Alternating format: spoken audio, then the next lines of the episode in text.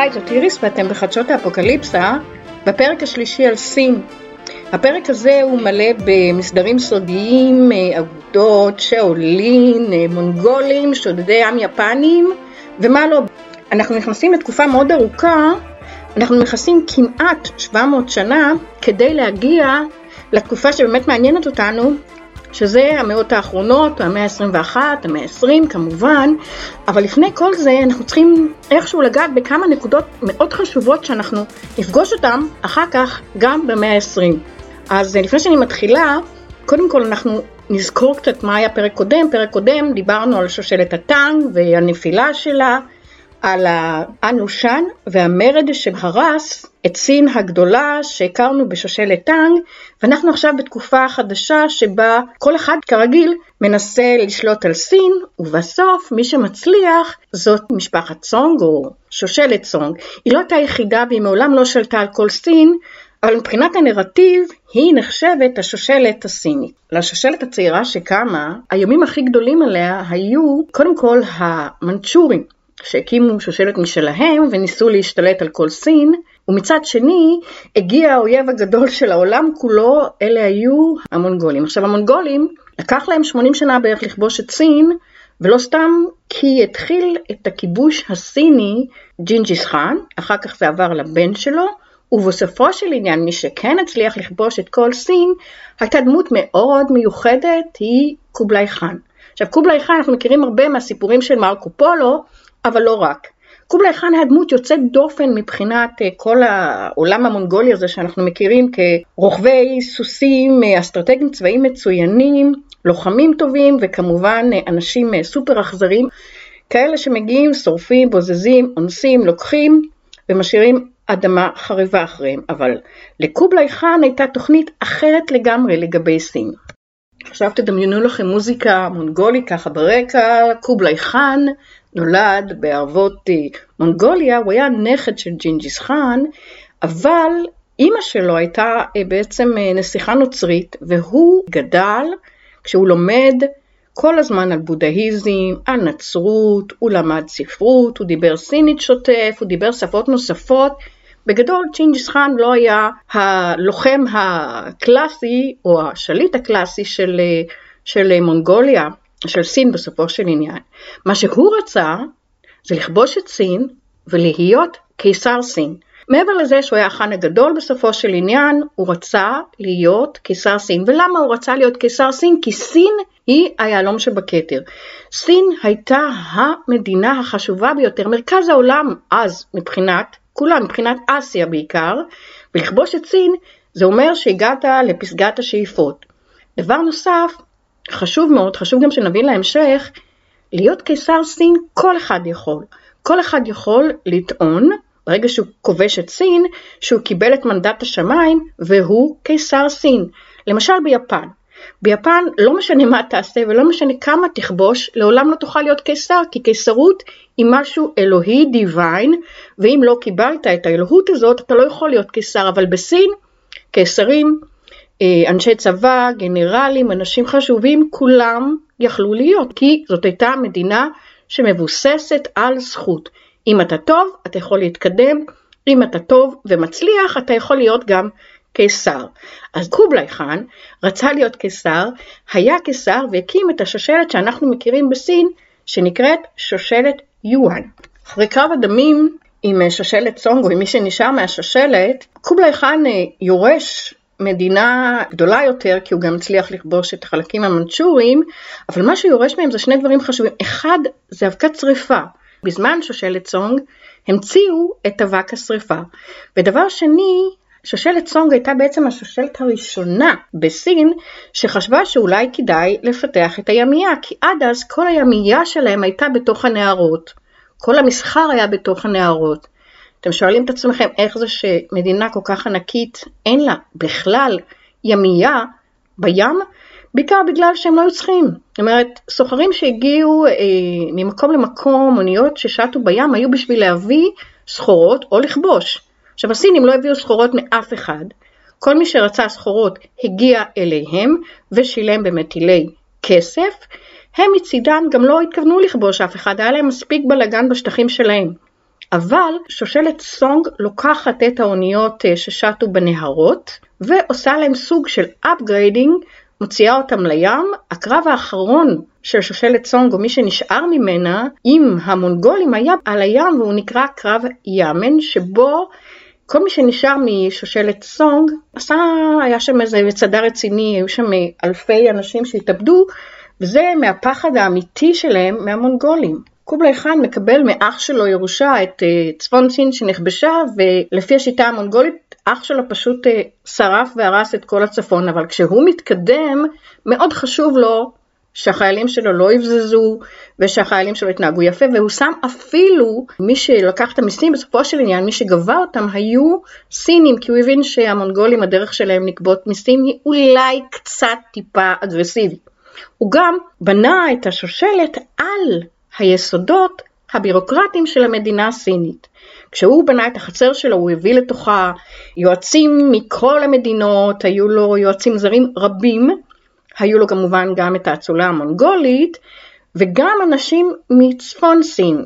על אנשים בדרום סין הוא לא שמח והייתה לו סיבה טובה כי בעצם שם התרכזו עדיין הכיסים של ההתנגדות למונגולים, הגנרלים שברחו, היו גם חלק ממשפחת סונג שהצליחו להינצל עכשיו איפה הם בתקופה הזאת? הם בורחים ומתחבאים בתוך מה שאנחנו מכירים או לא מכירים, מה שנקרא מסדר הלוטוס הלבן. מסדר הלוטוס הלבן בעצם הייתה קבוצה, קבוצה דתית. הם היו מישמש של אה, בודה מיטריה, של אה, מנקיזם, הם היו קצת זוסטראים, הם היו קצת מהכל. אבל הסיבה שהם הצליחו להתארגן, או היה להם אה, סוג של מסדר סודי, זה בגלל שבמאות השביעית, שמינית, שישית אפילו, הם נרדפו על ידי שושלת טאנג. זאת אומרת, בשושלת טאנג כולם יכלו אה, לבוא עם הדתות שלהם, להקים אימפריות דתיות בתוך השושלת, בתוך סין, אבל רק הם נרדפו, והסיבה שהם נרדפו זה בגלל ששושלת טאנג העדיפה חד משמעית את הבודהיזם והבודהיסטים הטובים והיפים הרגישו שהם קצת אה, לוחצים להם בתחום, אז מהשלב הזה בערך הם יורדים למחתרת. הם יורדים למחתרת ומקימים סוג של אגודה, אסור להם בעצם להקים לא כנסיות ולא מקדשים, אז הם כאילו חיים באיזושהי תת אגודה כזאת, תת סתרים כזאת שהיא מתחת לפני האדמה, ואם אתם בורחים עכשיו מהשלטון של אה, קובלי חאן, הדבר הכי נכון לעשות זה להשתמש בלוטוס הלבן כדי לנסות אה, לבנות סוג של מרד נגיד. המקום הנוסף שהיה אפשר לברוח אליו ולהיעלם היו המסדרים של השאולין. עכשיו המסדרים של השאולין בסביבות המאה השישית, שביעית, שמינית, תשיעית, נגיד, עוד היו מסדרים שהחזיקו מעמד מבחינה כלכלית, כי מה שקרה, המון אנשים הרי לא יכלו כולם להיות נזירים, אבל מה שהם עשו, הם פשוט הורישו הון עתק למנזרים. זאת אומרת, אם אני לא יכול להגיע להערה ולהתנתק מאבלי העולם, המנזר יתפלל עבורי. כמו שהיה עם הכנסיות, המנזרים צברו עושר אגדי. המנזרים הגיעו למצב, מדברת על השאולים בעיקר, הגיעו למצב שיש להם נגיד אלף אריסים שעובדים את האדמות שלהם, היו להם מנהלי עבודה, היו אפילו נזירים לא מעט שהיו להם עבדים, שזה בכלל משהו די מדהים, אבל אנחנו ראינו ברשומות שיש נגיד נזירים שלפני שהם מתים הם מורישים את הפוקי לזה ואת הגלימה לזה והם מורישים את העבד לזה ולזה. לחלק מהם גם היו משפחות ממש, זאת אומרת עם ילדים, אה, בתוך הכפר כמובן, לא בתוך המנזר. אבל המנזר כעיקרון היה ישות אוטונומית, שהצבא לא נכנס אליה מתוך כבוד, וגם מתוך זה שאף אחד לא רצה להסתבך עם הנזירים הבודהיסטים. עכשיו השאולים בעצם קמו כדי להגן על הרכוש של המסדר.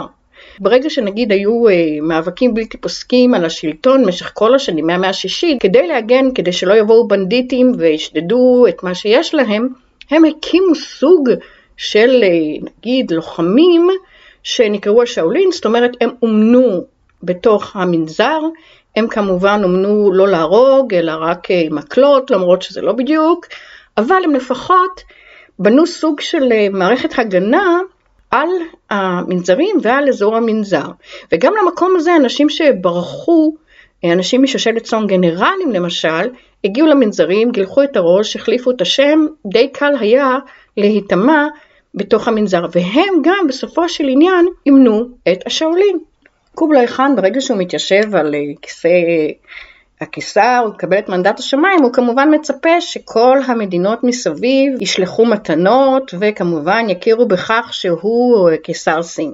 עכשיו הרוב עושים את זה חוץ מיפן. הוא שולח מכתבים מאוד מנומסים ליפנים כמה פעמים, והיפנים פשוט לא עונים. הם לא מתכוונים לבוא ולהכיר בו כקיסר סין. מה שהוא עושה, הוא מחליט לצאת למערכה בים נגד היפן.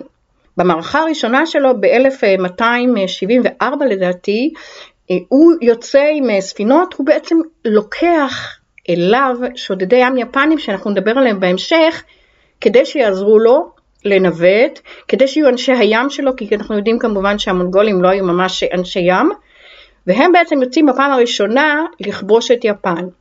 הסיפור הזה נגמר בטייפון שהיה אז, שמטביע חלק מהכוחות, אומרים משהו בסביבות 13 אלף חיילים מתו בטייפון. הוא לא מוותר, הוא מנסה גם ב-1281 לצאת שוב ולכבוש את יפן. הפעם הוא יוצא עם הרבה יותר סירות, הוא יוצא עם הרבה יותר חיילים, אומרים בסביבות 100 אלף, וגם הפעם שוב היה טייפון, ושוב הפעם הוא כמעט איבד את כל הכוחות שהיו איתו, וכמובן איבד את כל הימייה שלו כמעט. כשהוא חוזר, הוא בעצם לא מנסה יותר לכבוש את יפן, וביפן קוראים לאירוע, ומאז אה, קוראים לזה קמיקזה. קמיקזה או קמיקז, זה בעצם רוח אלוהית, הרוח האלוהית שעזרה להם להינצל מקובלי חאן, אבל אנחנו יודעים שאחר כך אה, הרוח האלוהית הזאת עברה אה, להיות גם בדברים אחרים. אבל כרגע קובלי חאן חוזר חזרה לסין, ובסין הוא בעצם בונה איזושהי מערכת שבנויה על אה, מעמדות היררכיים. זאת אומרת, המונגולים למעלה, אחריהם הזרים, אחריהם הסינים מהצפון ואחריהם הסינים מהדרום. הוא בעצם עושה משהו שמעולם לא היה בסין, הוא פשוט בונה סוג של היררכיה, כמה אנשים שווים, מה הזכויות שלהם, מה מגיע להם, לפי המוצא האתני, ובסוף בסוף בסוף היו אנשי החאן, שכמובן אה, משהו שהיה להם קשה לקבל.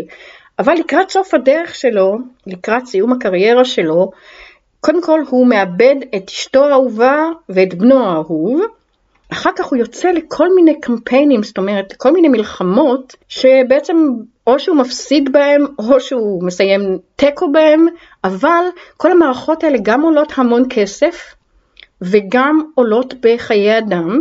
קובלי חאן, למרות שהוא באמת היה אה, קיסר, אפשר להגיד טוב, מסיים את חייו, כמו שאנחנו מכירים מהסיפורים, בשביעה, שתייה, נשים, עד מותו. הבן שלו שיורש אותו, תימר, אנחנו אפילו לא יודעים אם הוא היה באמת קיסר טוב, כי מה שקרה בתקופה שלו, העולם כולו נכנס למה שקוראים מיני עידן קרח. זאת אומרת, מזג האוויר השתנה, היו המון המון גשמים, שלגים, האדמה קפאה, ובסין כמובן מה, שאנחנו, מה שיוצא מזה זה נהרות שצפים ומציפים את כל היבול, הורגים הרבה אנשים, ומי שמנסה לעבוד את האדמה באזורים שבהם אין הצפות האדמה קפואה נכנסים לתקופה שיש בה מחלות, כי כבר התחילה המגפה השחורה בסין, שיש בה אנשים שמתים מרעב, שיש בה אה, מזג האוויר כזה שלא מאפשר לזרוע אורז ולא, בעצם אין להם שום יכולת למצוא אוכל. עכשיו המון אנשים מתים בתקופה הזאת, בשלב הזה ההתנגדות או המרד מתחיל לתפוס צורה חדשה. טימר מנסה לבנות תעלות כדי לסדר איזשהו מקום שהמים יגיעו אליו בגלל ההצפות של הנהרות, מה שהוא עושה אבל הוא לוקח עובדי כפייה, כמובן משושלת ההאן כי הם היו בדרגה הכי נמוכה, ומכריח אנשים, עשרות אלפי אנשים, להתחיל לחפור ולבנות תעלות, מה שגם לא עוזר לתחושה הכללית. אבל בזמן הזה, בכפר קטן ופסטורלי, נולד עיקר, בחור צעיר, שמאבד את כל המשפחה שלו, חלק מרעב, חלק ממחלות, ונודד עם אחיו הבכור אל מחוץ אה, לכפר, ומה שקורה זה שהוא מחפש מקום אחר לחיות בו, אה, לאכול לפחות. הוא מגיע למנזר בודהיסטי, הופך נזיר בודהיסטי, אה, נשאר במנזר, הוא לומד לקרוא ולכתוב, כי מה שהוא הכי רצה בעולם זה באמת להשכיל, זה לקרוא ולכתוב, לדעת, להבין, וזה הוא מתחיל במנזר, אבל המנזר די מהר אומר לכל הנזירים שם, חבר'ה, קחו את הפוקי שלכם, תצאו לקבץ נדבות, המנזר כרגע לא מסוגל להכיל יותר אנשים, לא להכיל ולא להאכיל ולא לטפל. אז הוא יוצא עם הקערה הקטנה שלו והולך לקבץ נדבות.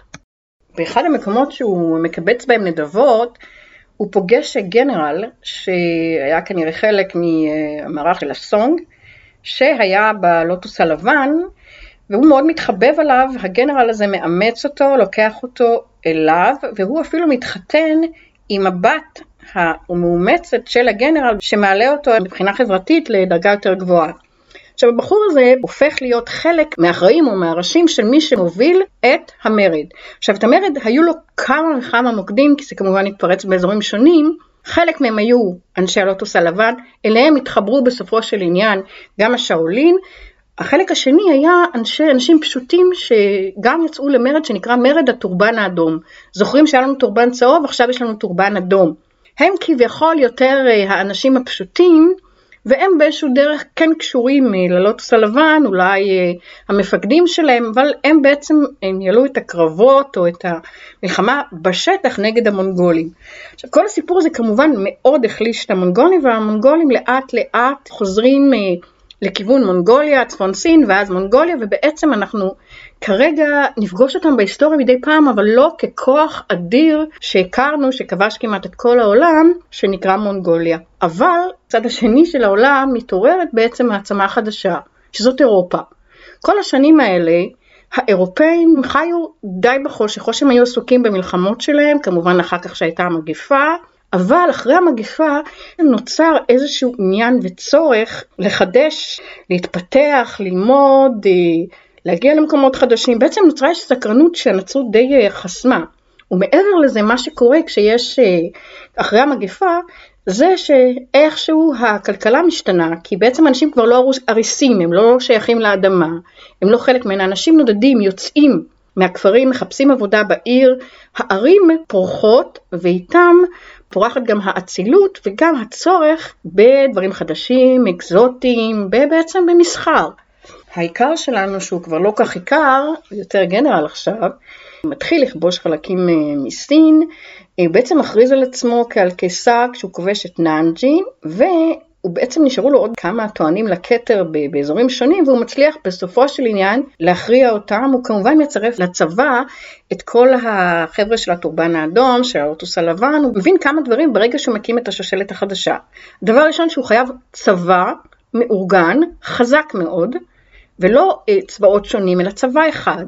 היה לו צבא של מיליון איש בסופו של יום. דבר שני שהוא חושב שנחוץ זה כמובן לשפר משמעותית את הימייה.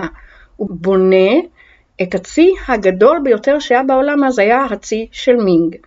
דבר נוסף שהוא עושה זה להחזיר את הקונפוציזם, למרות שהוא היה בודהיסט ולמרות שהוא היה בלוטוס הלבן, הוא חושב שסט הערכים, או נקרא לזה סט ה... לא יודעת, נקרא לזה חוקים אה, של הקונפוציזם, הם בעצם הדבר הנכון כדי לאחד את המדינה.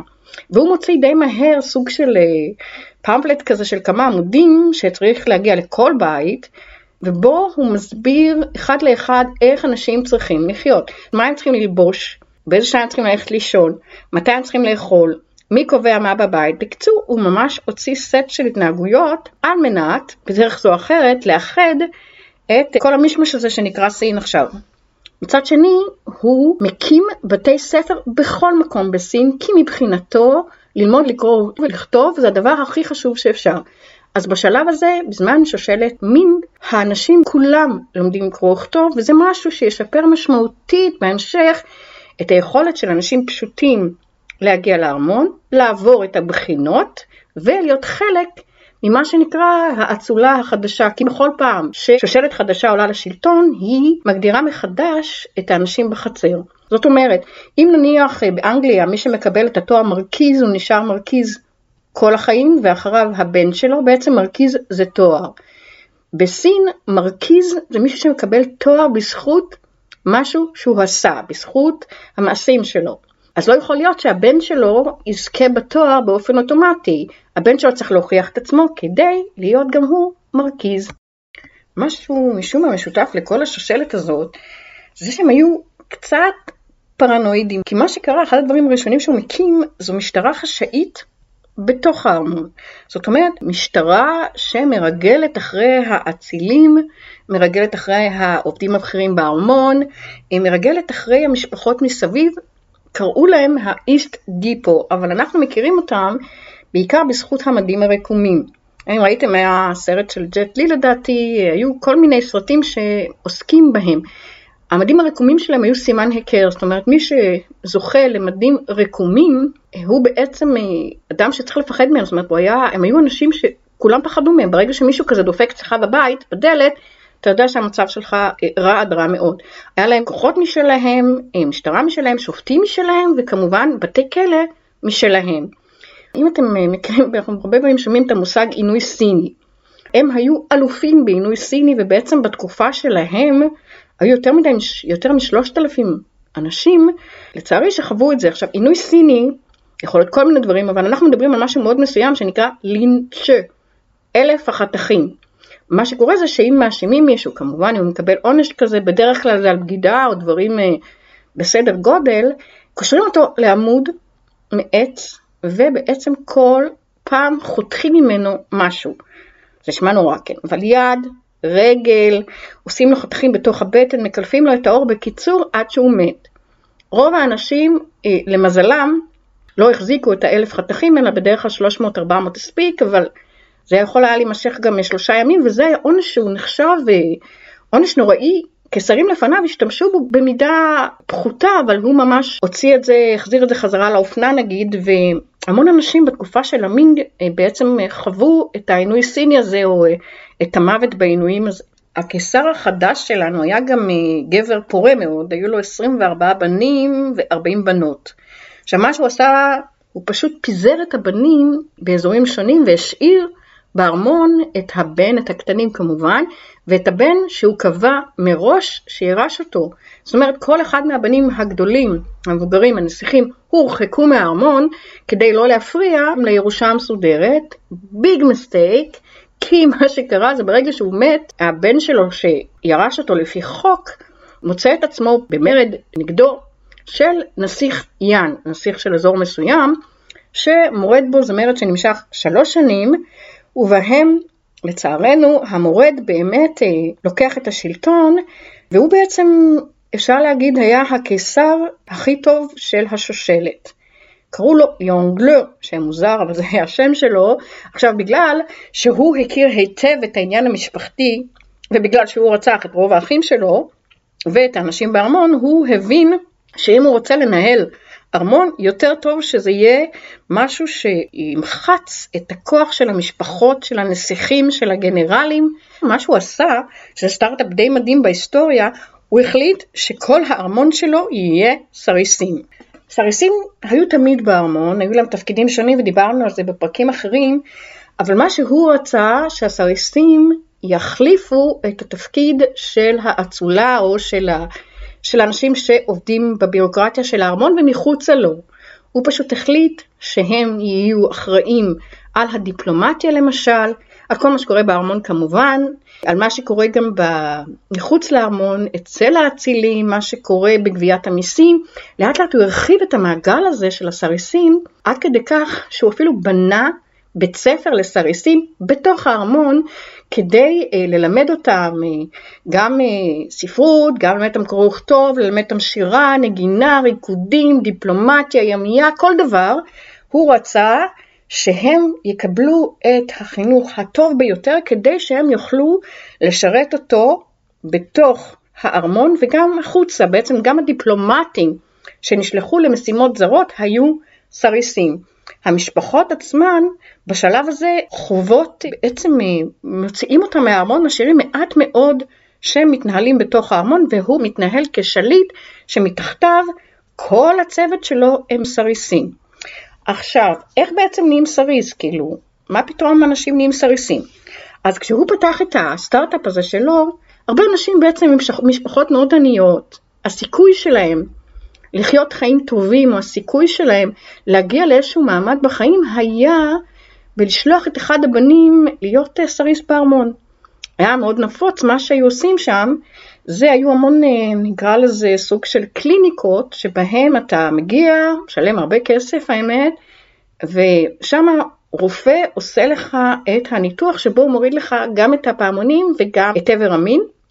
הניתוח הזה נמשך בדרך כלל כמה שעות, האדם שנותח נשאר, זה די היו נערים האמת, נשאר בקליניקה כמה ימים, קודם כל בימים הראשונים הוא לא מקבל לשתות כדי שלא ירצה לעשות פיפי, ואחר כך, אחרי כמה ימים, נותנים לו לשתות, אם הכל בסדר, אז הוא עושה פיפי והכל בסדר והוא משוחרר. אחרי ארבעה חודשים הוא רק יכול לתפקד ברמה שהוא מגיע לארמון ומציע את השירותים שלו. מי שהניתוח לא הצליח לו, אנחנו יודעים איך זה נגמר, בגדול תאונות כאלה היו 1 ל-50, זאת אומרת זה היה ניתוח די בטוח והרבה אנשים עשו אותו, מה שכן כל מי שסיים את הניתוח מקבל אה, מין צנצנת פורמלין שבתוכה יש את הפעמונים שלו ומה שנשאר כדי שכשהם ימותו הם יוכלו להיקבר שלמים. בזמן שהקיסרות אה, מתייצבת, נגיד, מה שקורה זה שביפן מתנהלת אה, מלחמת השוגונים הבלתי נגמרת, האכזרית מאוד, ואנשים רבים, או שהשוגון שלהם מת, סמוראים למשל, הם נאלצים או להתאבד או לברוח, או כמובן להצטרף אה, לשוגון החדש, אבל מה שהם עושים, הם חוזרים למנהג היפני המוכר כבר מהמאה ה-11 האמת, של יורדי ים הרי. הם יורדים לים כדי לשדוד. עכשיו, הם לא שדדו uh, סטייל uh, אוניות, כי לא היו כך הרבה אוניות לשדוד אז. מה שהם עשו, הם עשו את זה בסגנון ויקינגי, זאת אומרת, הם הגיעו לאזור, שדדו אותו, רצחו, לקחו כמובן עבדים, כי עבדים זה היה עסק מאוד לוקרטיבי אז, וחזרו חזרה ליפן וככה גיחות הלוך וחזור. העניין שבזמן אה, מלחמת השוגונים, התחיל איזשהו אירוע בסין ששני סוחרים גדולים הגיעו עם האוניות כדי לקנות סחורה מסין, מה שקרה זה שאחד מהם היה לו טריביוט, זאת אומרת הייתה לו חותמת של השוגון שקיבל מסין שהוא יכול לסחור עם סין, כי רק ככה היה אפשר לסחור עם סין, רק אם יש לך חותמת שהקיסר הסיני נותן. עכשיו בעוד אחד שגם טען שיש לו חותמת, אבל החותמת שלו הייתה כנראה שנה יותר ולא אקטואלית. מה שקרה שהם התחילו לרצוח שם אחד את השני. וזה התפתח והתפתח והם המשיכו לרצוח והתחילו להיכנס לתוך סין. הם בעצם הטילו מורא על כל האזור. והקיסר החליט שהוא פשוט סוגר את הים ואוסר על מסחר עם יפן. עכשיו זה לא משהו שאפשר לעשות כל כך בקלות, כי בעצם היפנים היו מאוד תלויים בסחורות מסין, תמיד היה מסחר בין יפן לסין, אבל הסגירה ההרמטית הזאת לסוחרים יפנים הייתה תקופת הזוהר של הפיראטים. עכשיו אם הפיראטים פעם באו, חטפו, גנבו, רצחו וברחו, הם כרגע מנהלים סוג של מסחר מקביל, הם במקום אה, לגנוב מה שיש, כן, אבל במקום לגנוב, הם בעצם מנהלים מסחר עם האנשים הסינים, הברחות נקרא לזה, עם האנשים הסינים שרוצים למכור את הסחורה, הם מגיעים, מוצאים לעצמם אה, מבריחים מקומיים וסוחרים איתם ולוקחים את הסחורה חזרה ליפן. ועם הזמן, מכיוון שיפן כבר הייתה במצב מלחמה מתקדם, מה שהם עשו, הם פשוט ניהלו את החיים שלהם בסין. הם הקימו קולוניות בתוך סין. כי בסך הכל, אם אנחנו עושים הרבה הלוך וחזור, אנחנו צריכים מקום שיהיה לנו בו ציוד, אה, שנוכל אה, לשים דברים. אבק שרפה למשל, הם קנו המון אבק שרפה כדי למכור אותו אחר כך ביפן, לאחד מהצדדים. אז הם בעצם בונים סוג של קולוניות, מתחתנים שם, חיים שם. לכל קבוצה כזאת יכלו להיות אפילו 500 עד 1,000 ספינות. זה בעצם היה איזשהו עסק מקביל שבשורה התחתונה מאוד פגע במיסים של הקיסר. כי האנשים האלה לא שילמו מיסים, הם לא עברו דרך הדרך המקובלת של המסחר, אלא הגיעו לתוך סין, וכל מה שצריך זה פקיד מושחת או אה, איש צבא מושחת, ואתה מסודר, מוכר וקונה סחורות כרצונך. המיני מיני צבא הזה שהיו לכל היפנים גדל כשאודיאשי שהיה השוגון שניצח במלחמה החליט שהוא רוצה גם להיות קיסר סין ושלח חיילים דרך קוריאה, לא דרך הים, לכבוש את סין. הנקודה היא שהם לא ממש הצליחו, הם סבלו מאבדות קשות, אבל הם לא יכלו לשלוח לו הודעות כאלה, הם פשוט הודיעו לו שהם כל הזמן כובשים וכובשים, בתכלס רוב החיילים בשלב מסוים זה או אחר פרשו, או נשארו בקוריאה, או הגיעו לסין, או אה, הצטרפו לכל הפיראטים שנמצאים באזור. ואל כולם הגיעו סוף סוף גם האירופאים. עכשיו הקבוצה הראשונה שהגיעה למקאו הייתה, אומרים סוחרים, אולי שודדי ים, סוחרים שמפורטוגל. עכשיו, הם הציגו את עצמם כמשלחת דיפלומטית, נתנו להם אזור במקאו, אה, הכל היה טוב ויפה, ברגע שהסינים הורידו את הברקס, הפורטוגזים גם גנבו, הם גם רצחו סינים על אדמה סינית, והם אה, פשוט ברחו, זאת אומרת, הם לקחו מה שהם רצו, וכולל עבדים אגב, וברחו. היה איזשהו אה, ניסיון די רע, התחלתי, של הסינים ממה שנקרא אירופה. עכשיו כבר היו אירופאים, אנחנו יודעים, היה מרקו פולו, היו גם יהודים כבר בסין, זאת אומרת זה לא שהם ראו פתאום את האדם הלבן.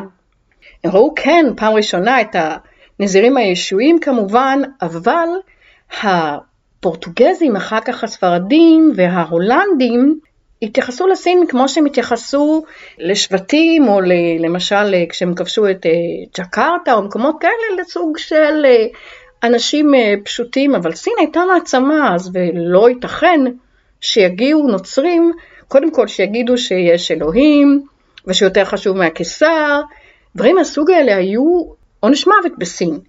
אבל מבחינתם הם כאילו באו עם הדת האמיתית, בעצם היה שם איזושהי, איזשהו משחק מאוד ארוגנטי בין הסינים לאירופאים, שבעצם פגע בשורה התחתונה בשני הצדדים, כי גם בשלב הזה עוצרים את המסחר שמגיע מפורטוגל. בתוך הארמון הקיסר מת, ומה שקורה זה שעולה קיסר צעיר, ממש צעיר, הוא היה בן 14 לדעתי, והוא נשלט לחלוטין על ידי הסריסים, כי הסריסים גידלו אותו, הם היו משפחה שלו, הם טיפלו בו, הם עסקו בהכל. בעצם הסריסים מנהלים את הארמון, מנהלים את המדינה, והם לא מנהלים את המדינה לטובת המדינה, או שיש להם איזשהו חזון, הם בעצם אה, מתעשרים. יש ממש חונטה אה, של שמונה אה, גנרלים סריסים נגיד, שהם משתלטים גם על הצבא החשאי, על המשטרה החשאית, על, שום, על משמר הארמון, על כל התפקידים החשובים, ובעצם מרחיקים ומחלישים בצורה משמעותית גם את הקיסר, גם את המדינה וכמובן את האוצר. עכשיו, האוצר הסיני, בכל מה שקשור למסחר, ובכלל במדינה, היה, המטבע היה כסף, זאת אומרת לא כסף, אה, מטבע כסף, אלא כסף המתכת. ומתכת אה, כסף היא בעצם הדרך היחידה שאפשר היה לסחור עם סין. אם אתה עכשיו מגיע מאירופה, ואתה בעצם לא מביא לסינים כלום, כי הסינים לא צריכים שום דבר, ואתה רוצה לקנות, אתה חייב שיהיו לך מטילי כסף. עכשיו גם זה נגמר מתישהו, באו המון, המון אוניות, סחרו עם סין, ונגמר הכסף. מי שכן היה לו כסף היו היפנים, אבל היפנים כאמור, נאסר עליהם אה, לסחור עם סין. אז מה שהיה שם זה שהאירופאים הביאו ליפן סחורות, כדי לקחת מהיפנים את הכסף וכדי להביא אותו לסינים כדי לקנות מהם. גם זה באיזשהו שלב נגמר אפילו בספרד, למרות שניסו למצוא, גם באמריקה כבר, כסף כמתכת, הייתה בעיה רצינית איתו. בקיצור, מה שקרה זה שהקיסר, קיסרות, מגיעה למצב שאין לה באוצר כסף. אז uh, במקרה הזה, מה שהם עשו זה לייצר מטבעות מנחושת. עכשיו, כשאתם מייצרים מטבעות מנחושת לאנשים שרגילים לסחור בכסף או לשלם בכסף, זאת בעיה. אם היו מקבלים נגיד שרשרת כזאת, המטבע היה חור, שקשורה בחוט, ונגיד 100 כאלה היו שווים אה, חתיכה קטנה של כסף. זאת אומרת, זה כבר איזשהו מצב שבו מתחילה אינפלציה בסין. האינפלציה הזאת היא אחד הדברים שבסופו של עניין יפילו את השושלת. דבר נוסף הוא שהאוצר מצטמק כי הרבה אנשים שמתים שוב מורישים את כל מה שיש להם למנזרים, ומכיוון שהמנזרים הם לא שילמו מיסים, אז כל הירושה הזאת למנזרים היא בעצם ירושה שאין עליה מיסים. האוצר אה, מה שהוא עושה, הוא מוציא שוב מטבעות נחושת ועוד ועוד, והערך של המטבעות יורד ויורד, וכוח הקנייה יורד, וכך גם האמון שיש לאנשים בקיסר ובקיסרות. עכשיו, הסיפור הזה הלך והידרדר כי לא היה אף קיסר או מישהו שהוא מספיק אה, אמון ושיש לו סביבו צוותים מספיק טובים כדי לטפל בזה. מה שקרה זה שהיו הרבה יותר שודדי ים. עכשיו השודדי ים היו יפנים, אבל השודדי ים היפנים גנבו סחורות או סחרו מתחת לאף עבור האירופאים. באיזשהו שלב היפנים ראשונים מחליטים לסגור לגמרי את הגבולות שלהם, אין בא ואין יוצא, גם בגלל שודדי הים וגם בגלל כמות הבלתי פוסקת של אירופאים שבאו ליפן ומה שהם עשו, בעיקר הישועים, הוא כמובן לנצר את היפנים. זה נגמר באיזשהו טבח מאוד רציני שעשו בנוצרים ובנוצרים היפנים, ובכך יפן סוגרת את הדלת, היא הראשונה. אחריה גם קוריאה באותו מצב סוגרת את הדלת. והאחרונים לסגור את הדלת היו הסינים. הסינים השאירו נמל אחד פתוח, הם השאירו אזור מאוד מסוים שבו אפשר אה, לזרים להיות, זאת אומרת אסור להם להסתובב במדינה, אין דבר כזה להגיע ולעשות טיולים או להיכנס פנימה, אסור להם לצאת מהאזור הזה, הם הטילו מיסים כבדים על הסחר, ומה שהם עשו בגדול היה לסגור את המדינה. והמדינה נשארה גם סגורה, גם עם שלטון שהוא כבר לא יציב, ומי שעולה נגד כל זה, זאת אותה שושלת מנצ'ורית שניסתה כבר לכבוש את סין, במאה ה-11 היא חוזרת ומצליחה בסופו של עניין להפיל את שושלת מינג ולכבוש את סין. וכאן אנחנו מסיימים, בפרק הבא אנחנו נעסוק בשושלת, בשושלת המנצ'ורית, במנצ'וריזציה של סין, ואנחנו נגיע עד הימים העצובים, נתחיל עם מלחמת האופיום ו... וכל מה שבעצם גרם לנפילה הסופית של סין. זה היה קצת ארוך הפעם, אני מקווה שנהניתם והכל היה ברור, ואנחנו כמובן ניפגש באפוקליפסה הבאה.